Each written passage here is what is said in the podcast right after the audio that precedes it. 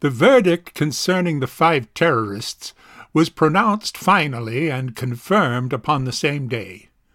The condemned were not told when the execution would take place, but they knew from the usual procedure that they would be hanged the same night, or at the very latest, upon the following night.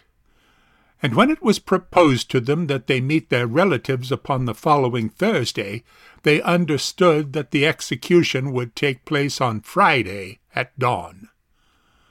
Tanya Kovalchuk had no near relatives, and those whom she had were somewhere in the wilderness in Little Russia, and it was not likely that they even knew of the trial or of the coming execution. Musya and Werner, as unidentified people, were not supposed to have relatives, and only two, Sergei Golovin and Vasily Kashirin, were to meet their parents. Both of them looked upon that meeting with terror and anguish, yet they dared not refuse the old people the last word, the last kiss. Sergei Golovin was particularly tortured by the thought of the coming meeting. He dearly loved his father and mother. He had seen them but a short while before, and now he was in a state of terror as to what would happen when they came to see him.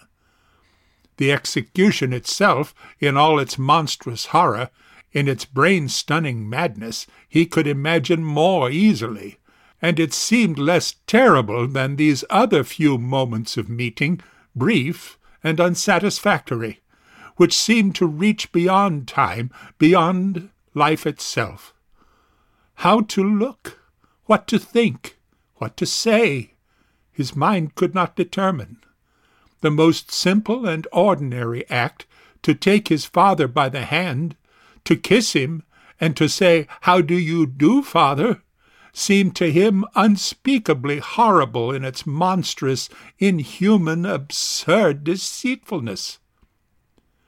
After the sentence, the condemned were not placed together in one cell, as Tanya Kovalchuk had supposed they would be, but each was put in solitary confinement, and all the morning until eleven o'clock when his parents came, Sergei Golovin paced his cell furiously, tugged at his beard, frowned pitiably, and muttered inaudibly.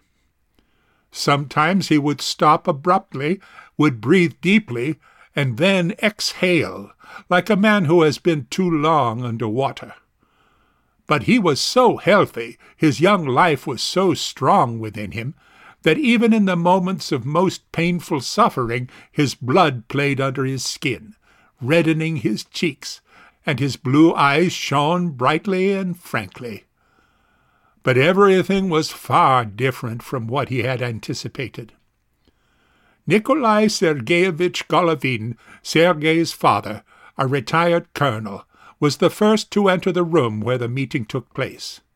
He was all white, his face, his beard, his hair, and his hands, as if he were a snow statue, attired in man's clothes.